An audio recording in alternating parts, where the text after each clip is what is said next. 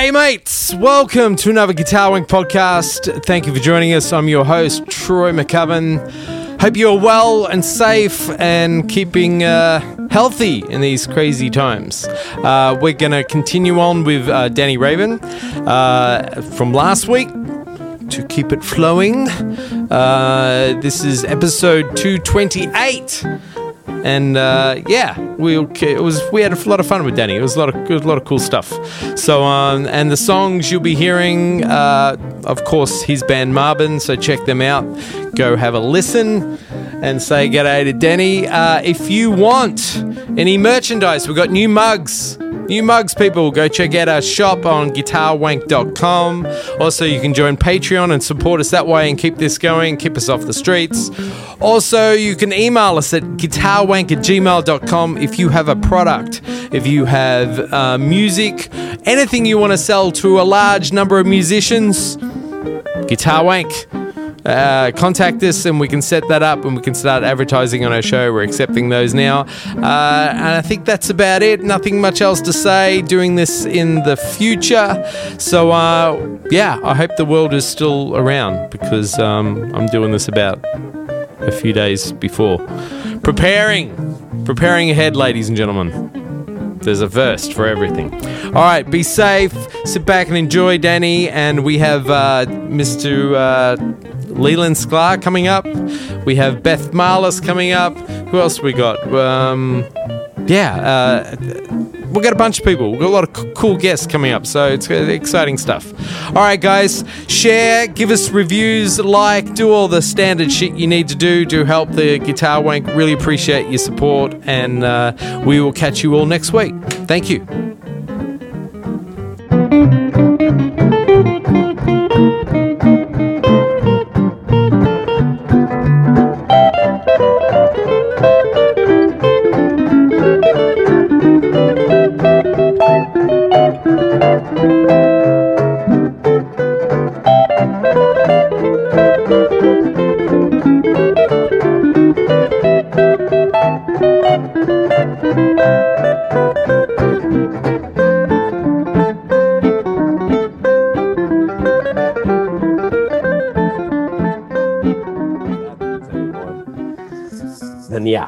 To be a nightmare.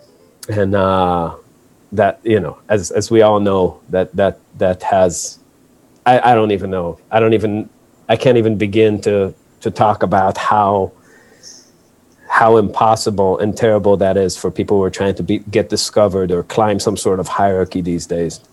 It's, uh, we have a saying that it's like if you if you suck the devil's dick, you have to be ready to swallow some fiery cum. Very well, elegantly put. I love Yeah. it. That might be Guitar Wank's new uh, logo right there. Yeah, man. Yeah. You mind if we steal that one?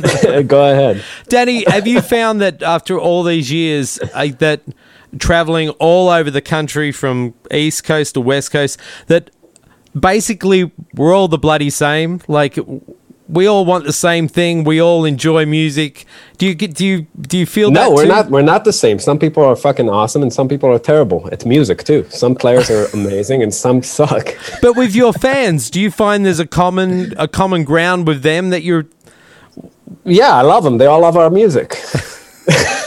they're, they're a great. They're a great specimen of humanity. You know, they're. I mean, I feel, I feel like we have amazing fans. You know, I mean, our music, and I feel like Scott's music too, and you know, Bruce's music too. It's like, uh, you know, it. The beautiful thing about playing intense, you know, soloing intensely, is that uh, it puts people in flight in fight or flight mode. They can't just sit there and drink and talk over it. You know, you just they have to like get into it or leave. You know, because it's loud and it's intense, and I love that. Like I just I love seeing. You know, my favorite thing, uh, which happens a lot, is seeing like the the hot girl that's into the first guitar solo. You know what I mean? Like it's like she's like runs to the first like woohoo, right? And then she's just like I see the shift in her eyes, like, oh my god, it's gonna continue. It's like- he's not going to stop, is he? The song's not starting, you know. And then she was like, she's like, oh no, like this whole thing was like, look at me, but like it's he wants them to look at him. There, one for us. I it's love just it. the it's the best. It's the best feeling. That's awesome, man. That's all. But uh, Scott, I got to tell you about, uh, uh, and all of you guys, Bruce too. It's like part part two of the story of like how Alan made our drummer quit. The year after, they had us back at that same festival, right? Uh-huh. The Jefferson City Jazz Festival. Uh huh. and the lady that ran it, uh, she was like on the mic emceeing this thing in front of like hundreds of people. And she goes, Here's the band, like just being a fucking cunt. She's like, Here's the band from last year who, like, what happened to your drummer and bassist? What? They were sick? And Danny it's like, you know, standing over the saxophone is like, They're dead. And she's like into the mic. She's like, "They're dead," and everybody's like, ah! "You hear this thing?" And it's like, and he, and he goes, "They're dead to us," and she goes, "They're dead to you." And you literally, there's a video of it. You see the cameraman just laughing, like you see the frame just going up and down. oh man. Instant karma, bitch. Oh, that's great. Oh man. Man. Well, I'm sorry Alan did that to, to your drummer. Oh, man. no, no, it was it was for the best. It That guy worked was- out, I think. Oh, our, our new drummer is just amazing. We Oh, yeah, that's great. we So- were lucky enough. Danny, are you going? I mean, with touring that that hard, are you going kind of nuts, or it sounds like you've been able to work around the COVID and be No, able to we- play? yeah we've just been able to like basically stay afloat financially me and danny you know through these covid tours but it's not the same. Yeah i'm going nuts. It's uh it's not easy. No. i mean it, it's really a change and uh we were when covid hit in march we were on tour heading down to play cruises. We were going to do cruise to the edge with uh yes and then after that we were going to do the on the blue with moody blues and, Oh, you know, wow. Garfunkel, like I and COVID was already the rumors were starting, and I was like, I was just dying to shake Garfunkel's hand and be the guy who killed Garfunkel, like with COVID, but that didn't end up happening. Uh, but you know, I'm, I'm kidding. Uh, yeah, so we're March 14th. It every day like was the last. Every venue we were playing, heading down there, like in Columbus, Ohio. This was like the last day they were open because they were all like just doing this, and we got as far as Columbia, uh, Columbia, South Carolina. And then the own they had like their second case of COVID in town. The owner was like freaking out. And after that, we just drove straight shot home, and every, everything was done. You know, the whole everything was just ended. Is like March fifteenth, I think. It was really the last show. And yeah, I mean, it's uh, it's really a big shift in my life. I mean, I've never practiced so much. Like, I mean, had so much time to practice, but practicing at home doesn't alone is doesn't get you so much better. You know, it's like it's a balance between between practicing and playing because you know, like playing live is the arena where you test the hypothesis of practicing against reality you know it's like you just see if that thing works but like there's so many licks that like sound incredible over like a backing track or hand motions you think you use but once you're standing up and the air is moving and you're playing with people it's like some stuff just doesn't stick to your playing Yeah, You know? yeah, yeah. totally true, man. I mean, it's like for for me practicing. That's why. Well, I don't know. I don't know if anybody would agree with this, but when I practice with a backing track, I don't even really think it's me playing. I watch TV while I do it because really all I'm doing it's muscle memory that I'm practicing more than anything else. Because creativity to me comes from listening to others hmm and and since I have nobody to listen to but Steve Jobs on the backing tracks, it doesn't give me much input, and I don't really feel that creative. So my practicing, as far as chops practicing, is just sort of mindless. It's just sort of like, okay, let's go through the things that I play just so I don't forget them. You know, I don't want to forget all my Mhm. lines and the stuff that I do, but it's not in a, any kind of a creative way. It's more just like a a, a, a hands thing. Just Yeah. like keep the chops up, keep my hands fluid, and don't let atrophy set in. But when it comes to be creative, that's where I go into a hub, whole other mode and think more about composing or think more about doing things that have to do with harmony that don't have to do with live playing They just have this thing well okay i can transcribe an amazing piece of music and learn some harmony from it and that's a valuable way for me to grow as a musician it doesn't really it's, it, it is practicing i guess but it's a different kind of practicing Sure. What What do you do, Bruce? practicing Yeah. What What do you I, mean, I- What do you I gotta say, uh, like Scott, I'm getting older, so you know a lot of it's just you know keep keeping from getting worse. You know, and I mean you're a young guy, Danny. When we were your age, we practiced to get better. When you get Mhm. our age, we practice to keep from getting worse. That is a fucking scary But- notion. but uh, I just got to tell you guys, I don't agree with what your basic philosophy is. Um, For me, uh, I hate backing tracks. I think if you want to, if you want to, basically inject your your music with lack of interest and energy and humanity and imagination, put on backing tracks, and that will pretty much just basically suck the life out of you. I agree. Um, I luckily for me, bef- kind of timing wise, over the years before this, I've had a solo project. You know, that's more not really a band project. It's just playing solo hmm and doing things around playing solo, telling stories while I'm soloing, entertaining people, you know, that kind of thing. So uh, for me, this natural progression of just being alone and working on stuff, I'm constantly creative and finding new. There's so much sound in my head that I can't get to. That you know, put myself in a situation of playing a tune in a certain style or a certain key, or writing a new tune and playing it, you know, or playing along with a record, or playing along with a metronome. Hmm this you know is for me it's the same as playing a gig and it's just as inspiring. And actually i feel like these six months because i've not had the touring i've not had all the time in my car racing to a gig i've not had somebody else's gig where i have to practice their music or an audition or a record date where i have to play that music. And i've really been afforded the the, the time just to get into what i want to hear this is the first time I've ever been able to do this since I was like 16 and 17 and learning how Right. to play. I mean, for this amount of time. And so for me, this has been an incredibly creative and stylistically, uh, you know, explosive, imaginative time for me. And I and I really feel that emerging from this, even though I'm not sure it's over yet, I do feel like I'm emerging from it somehow. Yeah. Um, Are you playing gigs now? I'm already hearing a different musician. I mean, I've, I've made those TV shows on YouTube, and and I Mhm. watched my, the, the evolution of my playing, and I wasn't really even aware of it. It was just I was going for a sound. I mean, I was just you know evolving and not trying to control it. Yeah. I didn't I didn't have my other peers who like, well, this is the hip thing now, or this is the way I'm going to get more gigs if I do this shit, or whatever. You know, I didn't have any of those pressures involved in my thought process.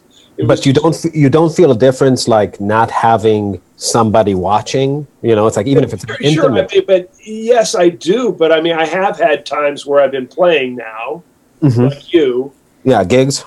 Yeah, like uh, yeah, you, Small yeah. gigs. And so, uh, and of course, like I say, I, I was doing a TV show twice a week, so I am playing in front of people. Mm-hmm. Right. You know, and I actually every morning on Instagram I do a chorus every day. Right. You know, so I am playing, and granted, I'm not getting the feedback directly in the room from the audience, which I love dearly. Believe Right. don't get me wrong. That's a big thing, especially for a person like me who tells jokes and does all this kind of stunts while I'm playing. Mhm. That's a big thing. But at the same time, the music's enough for me, and Yeah. you know, and I am getting better. And I re- and I like last night I was hanging with a group of people and I played. Yeah, and there has been no. Actually, I have changed and I've gotten better. I'm like kind of like watching and listening to myself, going, "Wow, this is the effect of this experience." And, and in a way, if, as jazz musicians, that's kind of what the people who gave us this music expect of us. Sure. You know, we get a set of changes and we create the music. You know what I Mhm. mean? And every evolution and every societal thing that happens and every political, cultural, whatever, if, if we move to a new country, all these things sort of, you know what I mean, affect the output of what we decide to create. Sure.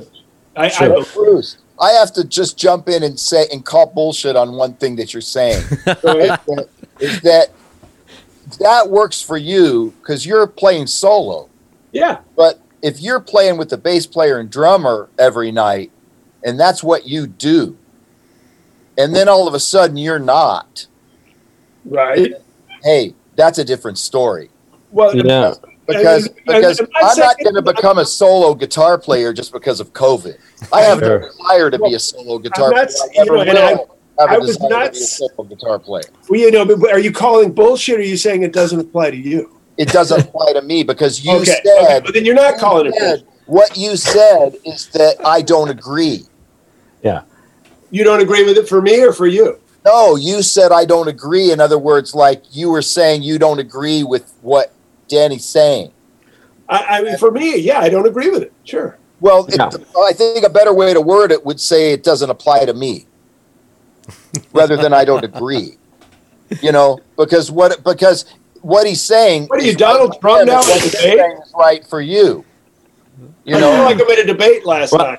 I. I will. I will oh. say for, for me, I I totally get both. I I do spend about an hour to two hours a day playing like you know Django tunes, no backing track, just solo guitar while reading comments and talking to people, and you know singing tunes, no metronome, no nothing. So I I can relate to this thing of playing standards and just uh, you know playing time and and generating time and ha- the freedom and, and inspiration that comes from that. But i do miss playing a strat with gain and which so does not like you can do it for a second in a show like play a little chord solo thing but that texture is just it it doesn't work on its own you know so yeah, what I'm saying is that I love my backing tracks, and the reason that I love them, and I don't believe what Bruce is saying that they suck the life out of my music, is because I'm constantly trying new ideas all the time and trying to play stuff that I've never played before over my backing tracks. And I notice that the backing tracks help me not only help keep my time well, because they are, in essence, a metronome. Mhm. And if I look at it in one way, they're no different than playing with a real bass and drummer. But what is different, the main thing that's different, is there's no communication between me and the bass player and drummer. And that is a big part of what I do the Yeah. interplay between the bass and drums. But that's the only thing that's gone. I, I would say I, if you say there's no difference, and you just pointed out like the biggest difference in music. well, I think I No, think but I mean that doesn't just because you're not having interplay with the bass player and drummer doesn't mean that you can't come up with new ideas and new ways to execute those ideas and come up with brand new stuff to play. yeah you cer- I you never cer- suggested It's, a- it's just a different it's a different type of thing you're working on. and then that's exactly what I suggested. Is in Yeah. fact, you know, I mean, of course, you. I mean, we know, you know, you've been playing, you've, you've been shedding, even with backing tracks or whatever. You get out on the road with the band, and all of a sudden, you got to get your new sea legs with the new guys and how the sound is going, and you Sure. got it all going good. And then you get into a new club, and everything's changed, and you still have to find that thing that works for that moment. Of Then course. the next night you're tired and you got a bad sound man and you got to find what works Yeah, for that moment. No, really, I mean, we're all dealing with. I mean, the, this music, at least if we're going to call it jazz, is based on improvisation and dealing with your environment and preparing for everything and being creative in the moment. You know, and dealing with the shit you get and the and the and the great things you get, right? And one of those moments is sitting at home playing with your backing track. yeah well, or, or not. You know, I will so- say there's So, there's you know, there's one I mean, to me, there's a, if you're sitting at home playing with your backing track, that can be a very productive thing to do. But I play with a metronome. I'm not Yeah. saying you shouldn't. You're. I'm, my, my point is, is that you're I playing mean, solo guitar, so you don't need bass and drums. All right, all right, Danny. You, I feel I feel I feel like this, I feel like this fight has happened before. Is this like is this like a deep prehistoric fight that we keep returning? No, no, no, no, no. It's like we, we we sometimes have disagreements mm-hmm. on the way. Usually, it's about the way something's said more than what's being said. Because I think we're both saying the same thing, which we usually are. But what I'm saying is that since I don't play solo guitar and have no desire to play Sure. solo guitar, I play with bass players and drummers. That's what I usually do. So when I practice my own tunes, and a lot of the times when I practice the tunes that I write, what I'm looking for to improve is I'm looking for new ways to Mhm. play my tunes. I'm looking for new voicings. I'm looking for new phrases. I'm looking for new mini compositions within solos. You know, Something to emerge, yeah. I'm I'm I'm looking just to play the music uh, as many different ways as I can. So, having backing tracks, I don't think I would be as productive without them because they help me imagine that the bass player and drummer are there supporting me as I play all these different things. Now, when I do that on stage, of course, it's going to be different because they're going to react to the stuff I do, and their reactions to the stuff I do will make me play different, and it'll be a whole other ball game. But I'm just Uh, saying, while I'm here at home, I don't mind using backing tracks to practice. They help. There's one, there's one thing that I will say that you're not taking into account, which is kind of the issue of placement, uh, which which I think is really the the one the big difference between backing tracks and playing with people, which is when you are always kind of uh, hat, you know, kind of pulling yourself along for a ride that's going without you when you're Right. playing, you know, and and and that, that there's the the thing that it's just going not listening to you is not solely and and that's and, and uh, same could be said about a metronome. There's just something about the about generating time rather than following a machine that is intrinsically destructive. And i think some some of those old records they sound so good because they're free of that you know? And and we're we're just such bitches. We're just addicted to that ability to edit. Well, that's why I love Elvin Jones so much because he's so flexible, and when you listen to him play like with with whoever, you hear the time. It's it's there's a big difference between saying someone doesn't have a good time because they're slowing down and speeding up, or saying that someone has a flexibility that's beautiful. yeah In the Well, time. we're talking about swinging at this point, you know, Yeah. you know, Just- I mean- quality of swing, you know. Right. I mean, I'm not saying swing style. I'm saying the essence of swing. what what it means to swing yeah you Yeah. like Sure. like a fucking leaf in But- the wind like, I mean, one, one no thing machine that gotta will say, ever Dave, make up for playing with the real person. I mean, there's Yeah. No, and we, we all know that. No one would dispute that. Um, one thing, you know, the difference between backing tracks and a metronome is you can actually hear the metronome in various placements of the time. Mhm. You can shade it, whereas a backing track is very definitive about where the groove is. yeah So, so that thing you're talking about, that flexibility and the ability to like lay back, you know, hear that two and four, or if I don't know if you put it on all four beats or if you put it on mm-hmm. two and four, but if you like you put it on two and four, then you know you can hear that a little bit behind the beat. You can hear it wherever you want, and therefore it's not quite the same as a backing track. I, I agree in it, that allow, basic. it allows It's definitely I- not. It's, So- it's completely different. It's got so much more space than a backing track. right. It allows you to shade the time Right. without the influence of the rhythm section. But see, yeah I'm not thinking about that. For me, I'm thinking about the backing track is even though it's a poor representation of the band, it's enough of a represent, representation of the band where I can try some new stuff and Yeah. see if it works. but i think it, And it that's also the thing I think about backing tracks that's good, and I'll say this, especially if you're the kind of person that's used to playing in a louder situation. Mhm. There's a different physicality to playing of with a lot of sound going on around you than not a lot of sound going around you. Right. So you know to have the have that much sound to to get in front of, to get on top of, whatever you want to say, to to be in, and to you know have to get a sound with that much going on. That's another great thing about backing tracks, which of course I'm not really interested in because my thing is usually either trio, duo, or solo, and Sure. and I don't have that.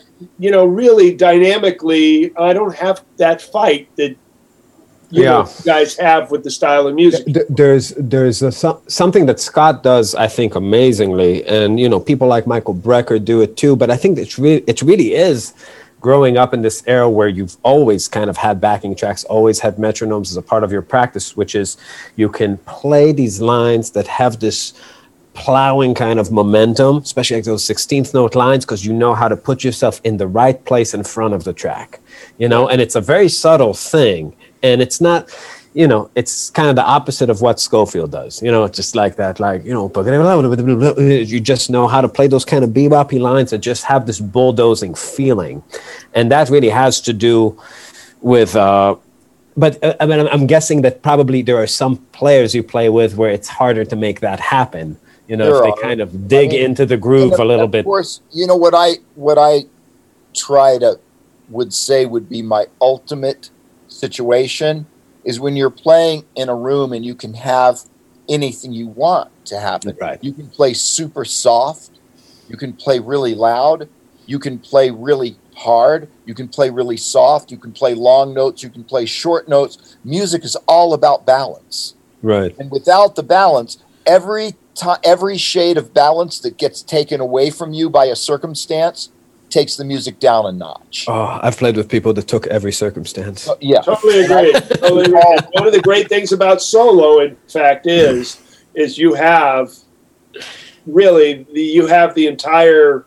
It's up to you, unless of course you have a sound man or acoustics of a room. That's But y'all are so lonely. It is so- it is- of course it's lonely, but you get all the money. You're like you're like the dude from Kung Fu, just roaming the No, earth. no. I mean, hey, I'm, you know, I would Kinda- say that I'm one of the most social people I know, and I think, you know, it's just like I don't need to play with them all the time. You know, I don't Yeah, marry them all. But he, that dude, you know, he, he died like, you know, jerking off in a hotel room while hanging himself. It's just who the dude from Hong Kong Fu, Kill Bill. Oh, David, David Carradine? Yeah, David Carradine. You know, yeah. Well, what band did he play in? well, I'm saying, you go you go on a journey alone. He a it solo ends up some fucked up way. he was a solo gig, He's right? opening up for Tommy Emmanuel, right? I'm just saying, Bruce, it will be a shame to watch you go that way. Yeah, don't all that solo guitar. You know, I mean, Just- I'm still playing. in. I don't I don't want to see you like hanging by a bird with your dick out. Just you know what You know, I mean, I'd rather be hanging by a bird with my dick out than not hanging by a bird with my dick out. that's actually the best way to go. Hey, Bruce, let, me, let me tell you why. Let me why Where it all began. Let, let me tell you why I agree with everything you said after I called bullshit on some of it. Let me tell you why I agree with it. Because I do play like half of my practice time is spent playing guitar by myself. So so when I know that and when I get into that zone and I get really creative playing guitar by myself, I notice those spaces and I know how those spaces affect what I'm doing. And here's the difference I have no desire to play what I'm playing when I'm sitting there by myself in front of people.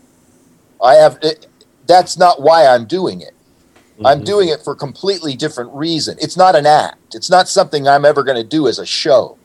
Mm-hmm. I'm doing it because I want to understand and realize the harmonic possibilities of where I can go with nothing, no nobody telling me where to go. No charts, no tunes, no nothing. I just want to sit there and play and I want to play music that I am inventing right there on the spot all by myself. That's my goal. That's beautiful and very nerdy. And, and, yeah, you know, so, so what I'm saying, so what I'm saying is the fact that I'm not doing it as a show and that I'm not trying to prepare it That's to true. play it in front of people makes me not care if Yeah. The time is right or if the time is in fact most of it's rubato. Yeah. So so there is no time most of the time. So so I, I I don't think about things like metronomes and things about things about time because if I was playing solo guitar like you do, I would definitely want there to be parts of it that swing and to and to have time. Whether it was a straight eighth feel or a swing feel or a shuffle feel or a funk feel, I would definitely want to get into areas that that where I'm like the band. I am to take the place of the drummer. I'm going to take the place of the bass player, and I'm going to put on a show with my guitar where it's going to be interesting on all levels, rhythmically, uh, blah blah blah. But the kind of the kind of solo guitar I'm playing, I'm mainly just interested in the harmony, not the rhythm. Okay, Mr. Henderson, that's your time. That's your two minutes. No, that's my Danny, two you wanna reply? I'm saying I agree with what Bruce is saying. Yeah. That when you have all that space around you, with no interference. With I'm no just playing music in Yeah. the situation that I'm in. I'm I- I- sorry. I- I, I will gotta you know. I'll apologize for it in. I like yeah. Danny.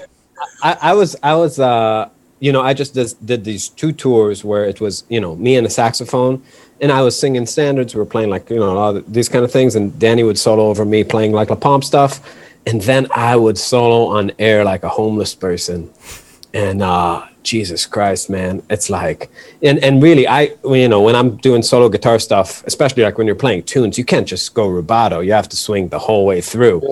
And it and it fucks up your playing too because especially if you come from a place where you're used to playing with metronomes and backing tracks you're used to doing things to time you're used to you know place your notes a certain way play some phrases behind some ahead do this kind of really dance that all the you know swing and bebop guys do and when you have to play the time on top of it, kind of like coming out of a saxophone solo, like, you know, you're playing like, I don't know, I'm confessing that I love you. And it's like, your turn to play. It's like, you know, you can thicken up the texture by throwing in chords, but like, I think there's, there's a certain kind of prison of playing almost, I would say, a ragtime style where you're really just playing the time and soloing on guitar, where it, it could feel very lonely, like very, like I don't know. I wish there was a bass there or like you know some brushes. Like if I'm if I'm playing a solo show and there's no other people there, it's different. But like a duo show with a saxophone player, it's rough. it's rough to, to What- just Danny, like- when did you get into the gypsy jazz stuff? How long you? When did that come into your playing? Um, my ex-wife bought me like this cheap deal. Uh, that like in 2012 or thir- 13. Right. So since 2013, uh, and I've just and then I'm you know it it came about because we were just we needed to make money on tour somehow, and we were just like, well, let's just fucking let's play on the street, let's do it, and then we just like, dude, you want you want to you want to get tough play on the street. You know, talk about room. This room sounded bad. Try no room. Fucking open air. How- no Yeah, playing on the street, man. That's that's really a great place to learn to get a sound, isn't it? that shit makes you first of all makes you project. I mean i i had to teach myself from scratch like you know the rest stroke technique. Yeah. and uh that wasn't easy. That took like four years you know to really be able to play like the same you know like a lot of the same linear stuff and figure it out. And like i told you earlier it's like uh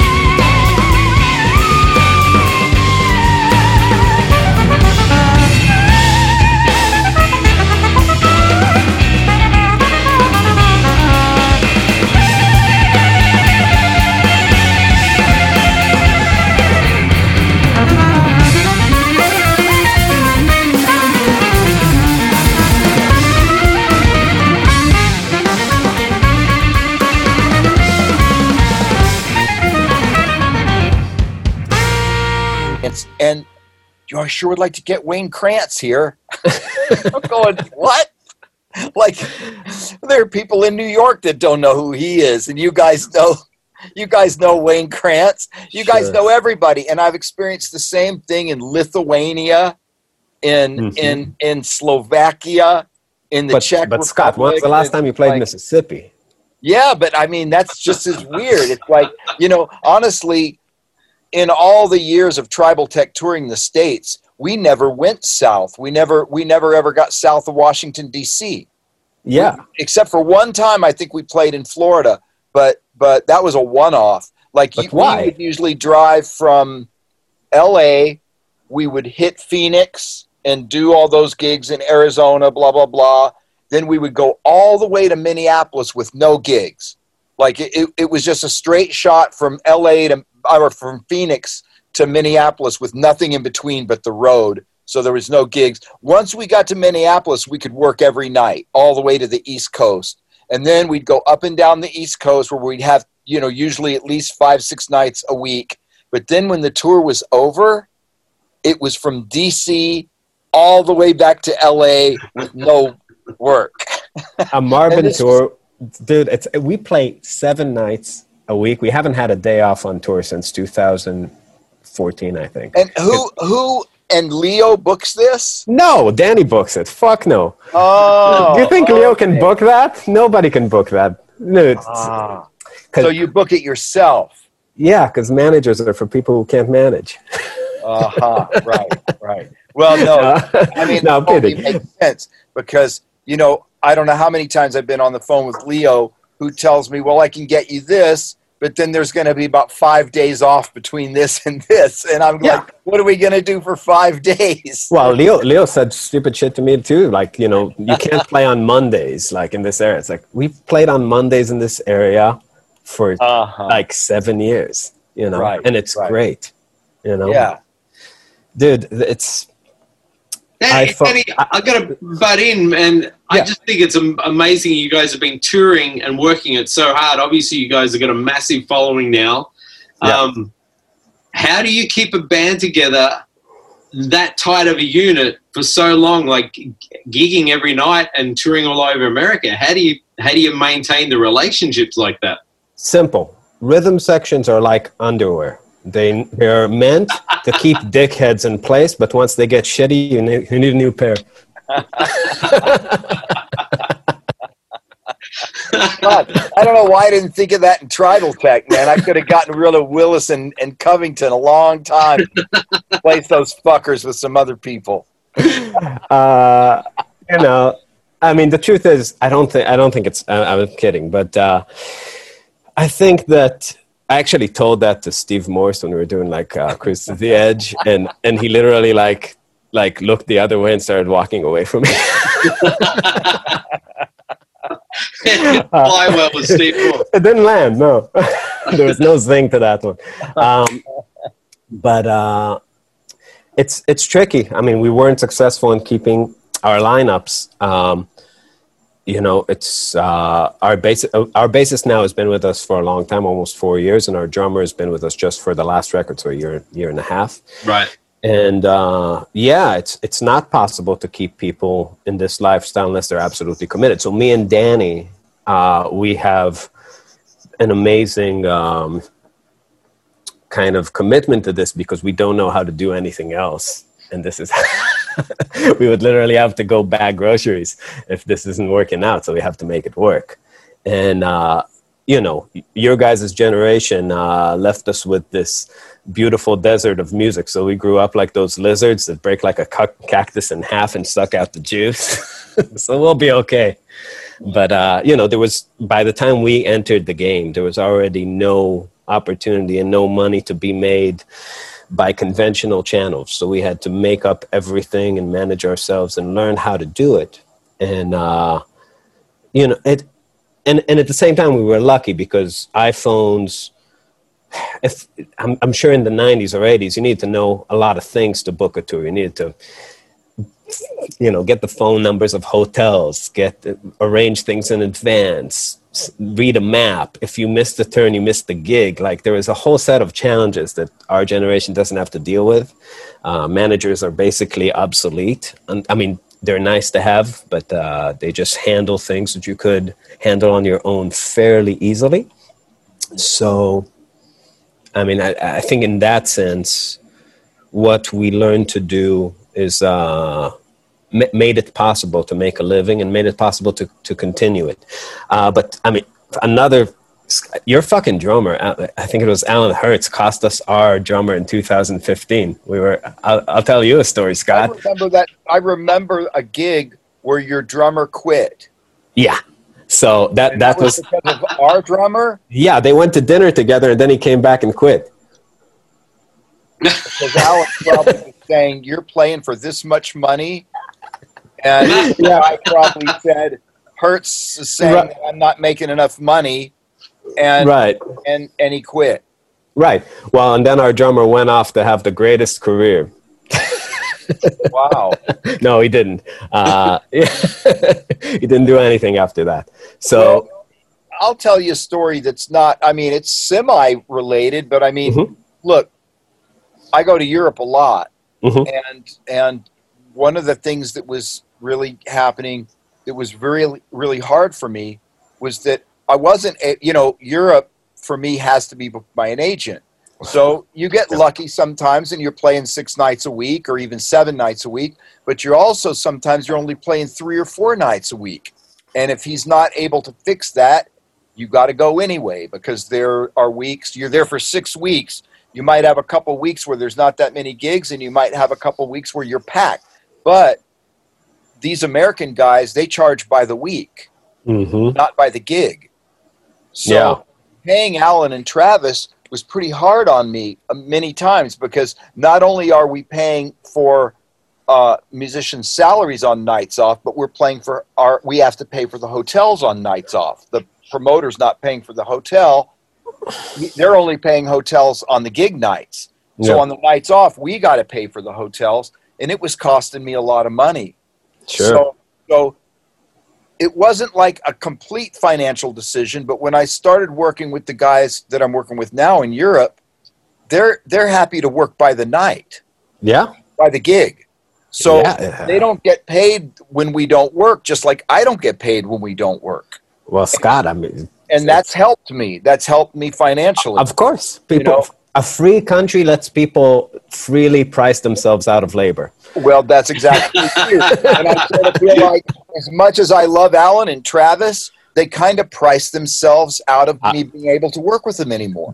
Your that virus that Alan that Alan was spreading to our drummer just jumped on him and immediately made him quit. It was it was Man, amazing. you know, I love Alan, and I he's a wonderful guy, and he's Yeah, a great drummer. engineer. I'm still using him. I mean, he engineered um, People Mover, even though he didn't play on it. He Yeah. still engineered it, and I hope he'll enter, uh, engineer my next one because I Sure. love his engineering. I also love his drumming, but I Right. can't afford him as a drummer Right? because you know it's just he's out of my price range. So Sure. um, it's it's business, man. Yeah.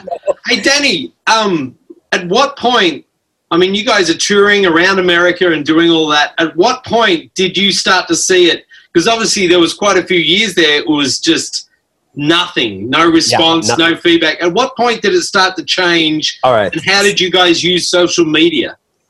hilariously direct like directly the story of alan hertz like that that exact thing so what happened we had a three week tour with our bassist and drummer that played on our fifth album which is uh, aggressive hippies and uh, they you know we did that album we we played with them for about a year then we had a three week tour three last nights was two nights opening for scott at reggie's and then the third night, we had to drive back away from Chicago to, to play the Jefferson City Jazz Festival in uh, Jefferson City, Missouri.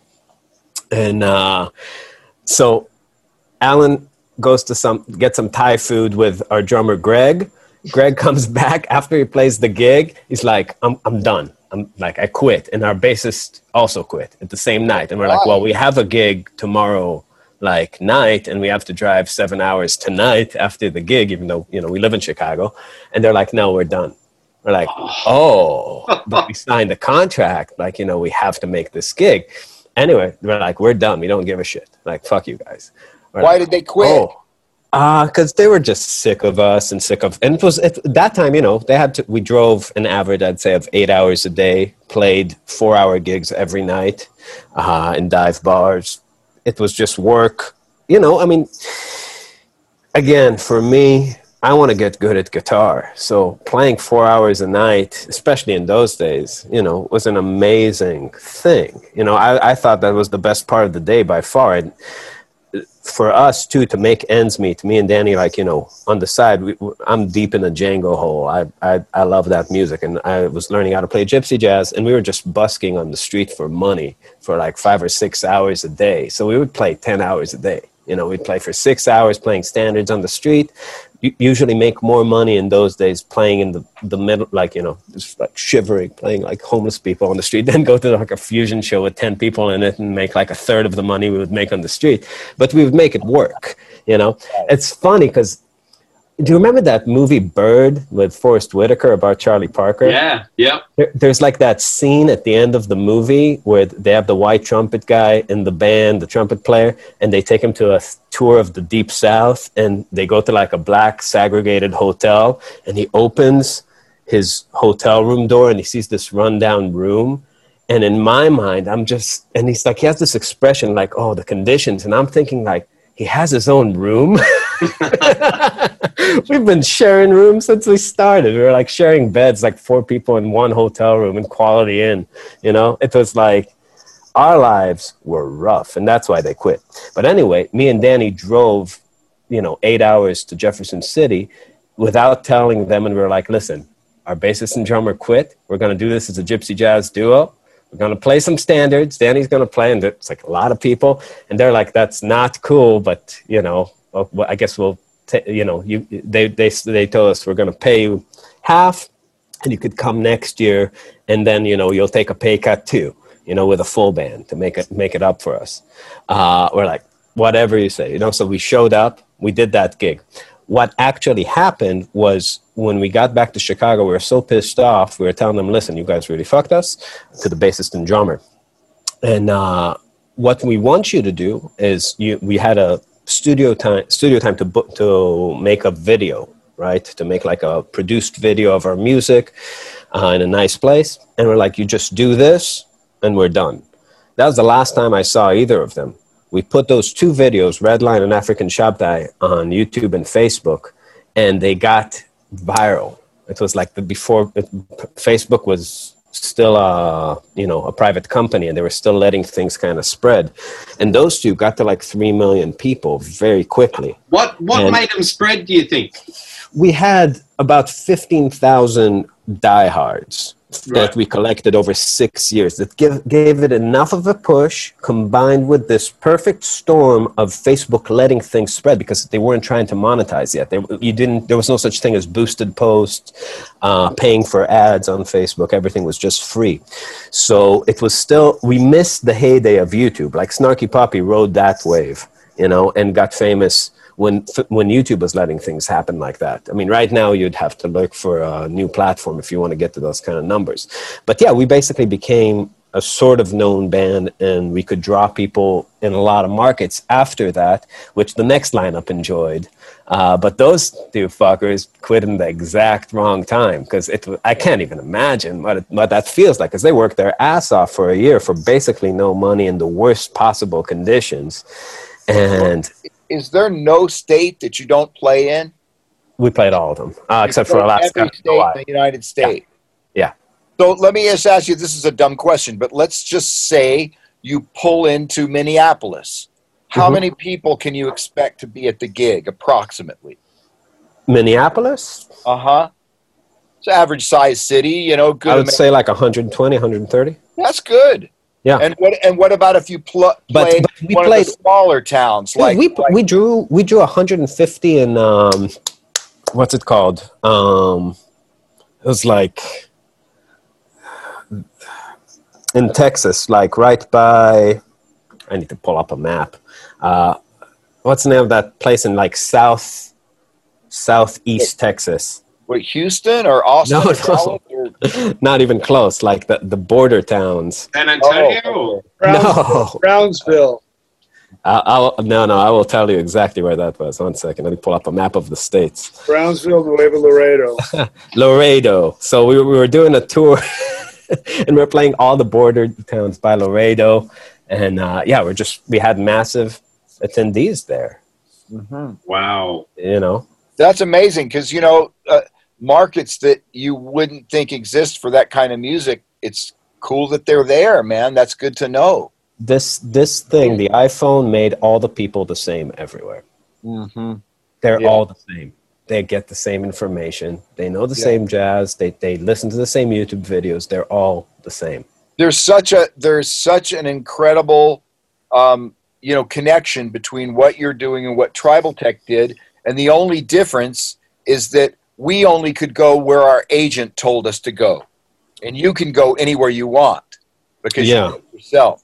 We were limited by what our agent had to offer us, so he could only offer us certain cities, and most of them were the like you know the bigger towns like Minneapolis, Milwaukee, places like Cleveland, Dayton. You know, there's a you know that jazz club in Dayton, Gilly's. Yeah, yeah. That's all the places we played. The bigger, you know, the medium to big cities, but never in the small towns because our agent had no clue what was going on in those small towns. Well, this is the thing. We at this point we don't take guarantees. We don't want them. Mm-hmm. we're we're doing our own marketing we're doing our own pr we're just charging at the door a lot of times i'm not going to go to the nice venue with the shitty deal you know i'd rather and most sound people don't know what they're doing doesn't matter how many speakers they have there and what kind of board you know it's like tends to sound better if we're going mainly stage volume in a medium room you know so I mean, I don't know. A lot of times, just the, the deal is so raw that for me, I just feel like I'm renting a room and charging at the door. And a lot of these venues, you know, will give me something crazy like 90 or 95% of the door, you know, because they, they know I can fill up 100 people on, on a Monday. And to them, it's a huge financial success just at the bar, and I don't want any of their bar money. And and how much are you usually charging for tickets? So now we're at about 20 bucks. Yeah, that's good. Yeah. Man, that's you know Danny. I love hearing this because obviously you said that I said people aren't touring anymore, and I- and off, I'm off on my rant, and then you come back and you prove that bands are out there doing it, and obviously you guys have done it the hard way and the long time. Congratulations, man. That's Oh, Yeah, So I think it's fantastic to hear. too, man. I'm like, I'm I'm happy to hear this. yeah. It's awesome. not like it's not like I, I'm too old to do it now. I Yeah. mean, the way you guys are doing it, but I really, if I had a known what you know, and if the situation had a been different back when I was doing it in that in my day, I would have done the same thing. Yeah. The And only thi- thing is, is I would not share a room with Covington. That's the thing that I would never do. But that's the only difference Yeah. I can think of. I don't know, man. So I don't know. It's it's it's a weird it's a weird kind of thing, you know, because um, What What about today, Danny? How do your videos? How many views are your videos getting now with the following, and how long you guys have been doing it? lots, you know. Well, I mean, we our game changed a lot when uh, Facebook Live became a thing. We were we were on the road while it was happening, and uh, I just remember turning the first day it became a feature. I just had the application, I just clicked it, and it was just all of a sudden we were connected to to to the other side, and we are like, hey, and they're like, hey, and we're like, whoa! It's like you know, this is this is big. So um, I've been doing these live feeds, just playing standards, playing. Uh, I mean, I. I'm, I'm deep, like I said, I'm deep in the Django hole. So I've been taking people on that journey, uh, you know, with with the gypsy jazz stuff, and you know, I do an hour to two hours a day, and I Wow. tend to get to about ten thousand people a day. Ten thousand. Yeah. That's Wow. fantastic. So yeah, and that's just you know talk. The gypsy jazz world is another funny world. I mean, it's it's uh, I've I've been having a lot. It's funny because I'm I'm in it just because I love it and I do it a lot. But I've I had like just these tiny brush ups with like the tiny industry they have in it, and I I want no part of it. That's not how I make my money. But it's a very funny thing to call to call gypsy jazz a style of jazz is like uh, calling, you know, those Vegas Elvis impersonators a style of rock and roll. it's very funny. There's like, so when you doing the gypsy jazz, are you doing it as a solo guitarist or are you Yeah. playing the rhythm section? yeah, playing, no, no, just online, playing with backing tracks, playing solo, playing standards, and like singing some I stuff. Just, just showing people stuff, talking. It's Uh-huh. communicative, and I, I love that music. But um, yeah, so it's it's a tiny little. So it's it's a funny little style. I wanted to ask you just this one musical question. Sure. You know, the band has changed, you know, over the years with different rhythm sections, and you've Mm-hmm. made albums. And forgive me, but I haven't heard all the records. Sure. I have some of them, but I don't have all of them. So, do you feel like that when you change rhythm sections, it also changed, a, made a directional change in the music? Oh, you guys? absolutely. absolutely. Uh-huh. I mean, we basically the first we have we have eight albums, um, Okay. and and now we have two COVID albums, which are like that. That's really what this uh, COVID albums is a funny thing because you have like this. Uh, I feel like a virus like this, what it really did is made all the quality of music just go down 10 notches, you know, like just the quality of everybody's just doing a home record now. So you have, a, you have like the COVID album, but uh, I did like a solo guitar thing and Danny did something where I played bass and guitar and Antonio Sanchez played drums. And, uh, you know, so we, we're going to put that out as a double one, but that's kind of to the side. So yeah, our first album was a duo thing uh, where we just got to this country and we were confused and we just needed to do something. Uh, the next two were big productions with tons of layers, tons of players. Uh, we had Paul Wertico from Metheny Group and Steve Rodby, and uh, th- that was the second and third one. You And the fourth- one. Yeah, Remember? yeah, That's Yeah, the one remember where that. you're playing like more texturally. You're playing. There's a there's a lot of layers and texture. Tons of layers, right. Record. It's really nice. Oh, thank you. Yeah, Yeah. That, we were kind of influenced by Metheny Group, uh, you know, when we were young, and uh, wanted to go for that. But there was then what happened. You know, it's really a, it's really a weird thing because we started off um, making albums from our imagination, really using the studio as a tool. Uh, but then we got to this place where we started touring, and we loved that kind of lush, produced sound. But people were sh- seeing our show, which was quartet, high energy, like fusion, and got this record that's kind of like that. And they felt like they were buying Coca Cola and you know Sprite cans, like felt a little betrayed at the merch table. I I remember when I saw you guys first live. I thought I was going to hear what was on the album that you gave me. Yeah.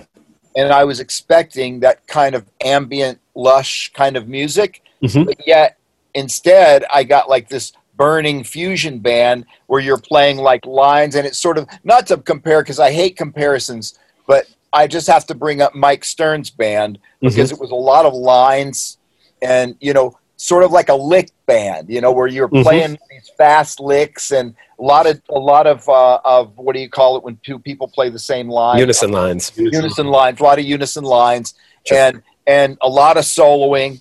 And I Mhm. was like, "Whoa, these guys are like blazing." It's not like it's like nothing like the record that you gave me. Yeah, yeah. I was kind of surprised, you know. yeah it's that and that that became the music but it's it, the truth is we went through um, you know there's two approaches to record making one is you use your imagination to dream up music and one is you take a look at uh, the reality of your band and you try to write music that fits the people. So it's like in 2014 our live album we had a gospel bassist. That motherfucker did not know harmony. So whenever you th- th- threw some chords at him you know it's like they would all of a sudden the music started sounding really fucked up. So we played more vamps you know and he could do that you know and uh, that that took a turn.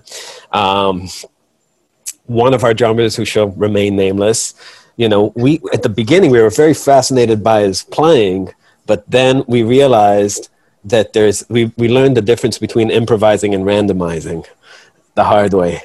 And uh, you know he was randomizing. And and it's hard to play when somebody's randomizing.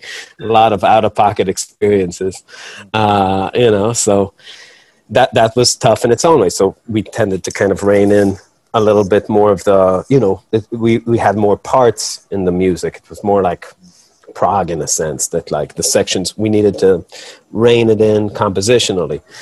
So we'd always kind of look at um, the people we had, which was a huge, huge constraint. We couldn't just you know do the Oz Noy's. I think I'm gonna have Dave Weckl and like. this guy today, you know, we didn't have like this infinite budget situation. So the people are a huge constraint, and uh, you do the best with what you can afford. And I think you're right. For us, you know, we just our goal was to just write the best songs and play the best music the way we played it that we could, and yeah, just fi- figure out a way to do it. Danny, how much does now that you guys are so established in that on social media wise, how much does Facebook and YouTube control your output? What do you mean? Has it has it changed? Because I know it seems like Facebook are always changing their algorithms and how they let people promote stuff. Has that has that worked against you or for you guys now? We have like 340,000 people there. So it's worked So- for us. So you guys have all the control as opposed to someone trying to start out now, right? I think it's I think it's always frustrating because they don't let you get to all those people whenever you feel like it. You still have to pay for visibility even of your own crowd. You Wow. know, uh, Yeah. you have to you have to boost posts to your own people, but at least you know, at least it's doable. You know, when you have a show and you have to. Now it's just the complicated part is figuring out the numbers, right? It's like you need to find the sweet spot of the investment you would put in online marketing for a show Right. and how that would translate into ticket sales and raising awareness that you're coming. So if you want, like, you know, a big beef I have with the way Leonardo does things, you know, is that he will spend, you know, he'll spend a lot of time getting you good gigs and even think about the routing, but zero dollars on promoting the show you know Like- so so you need to you need to think again it's it's it's weird it became a weird zero sum game where you think about it's almost like the philosophy is that the venue owner is your boss and he's paying you a salary but this poor guy is just owns a bar that barely exists like always on the threat of shutting down you know so i think I- you I- need Oh, go ahead. Go ahead. no, I just think you need to dial in that number. You know, if you think you're gonna, I don't know, without promoting, make a thousand bucks. Yeah. If Both me you, and Bruce do that on a very small level. Um, Yeah. Ourselves, because Bruce had his band and they'd travel all over California and play a, at a lot of the festivals and street festivals and stuff like that, and some clubs. And I, I would when my guys would come out here, I would book local gigs around LA. We'd go to Vegas. We would go to San Diego. We would just go to places where we didn't need an agent, where I could just call the guy and say, "Hey, we'll play for the door," you know, and and same thing, and just hope that a lot of people show up. Try to get try to get people that I know in the city to go put posters up in music stores and and try to get as many people to the gigs. But we usually did pretty good, you know, like Yeah. in Vegas, we'd get like about 150 people in Vegas, mostly musicians, of course. Mm-hmm. And you know, it was a doable thing. So, it, listening to what you're saying, I'm thinking now that if I wanted to expand that, I guess I probably could. You know, and and maybe go a little further than Vegas, maybe go to Phoenix, and then from there. But let me ask you this: Tucson. do you, yeah, in Tucson, do you do you still uh, travel in your own van with your own gear? of course, Uh of huh. course, it's the only way to do it. And and. I mean, right? Not right now. I mean, with with COVID and the shutdown, you, you you're not doing that now. No, are you? no, no, Okay. I'm not. Yeah, we well, say, you know, we- that's not going to work. I mean, we did we did two tours since COVID of me and Danny doing backyards of our fans, just Uh. playing gypsy jazz, Wow. and uh, That's super cool. I and love we that. made a lot of money doing it. a lot of money doing it because we charged, you know, decently and we had zero overhead. We rented, dude. We had a show. It was like three weeks ago in uh, Salt Lake City, and then we had a show the day after that in Spearfish, South Dakota, and we couldn't make it through because they had a snowstorm in Wyoming. And every time they shut down 80 and then they shut down 70, and we try, kept trying to make it up. And uh, like there, we had like it was a 10 hour drive to begin with and we had to drive 18 hours through the Tetons and then through Yellowstone. And just we had to miss that show because there was no way to get through the state. But then we played Minot, North Dakota. We play fucking crazy places, dude. We play wherever they'll have us. So yeah, we're just playing like Django tunes, and I'm singing standards, and just hanging out with our fans around literally a campfire. People are buying merch. Dude, when there's a will, there's a fucking way. The problem is that you want all this shit that you can't afford, and you want the guarantees the guarantees are what kills the musician, right? Because it's like it's like you're like I need I it's like your musicians tell you I need this amount a week. Well, it's like well fuck you. Like you know, I'm gonna I'm gonna get the guy who doesn't need that a week. We'll see what we make. And that'll be what we make. But if we're to crush it every night, then we're to make good money because we're to give people awesome nights.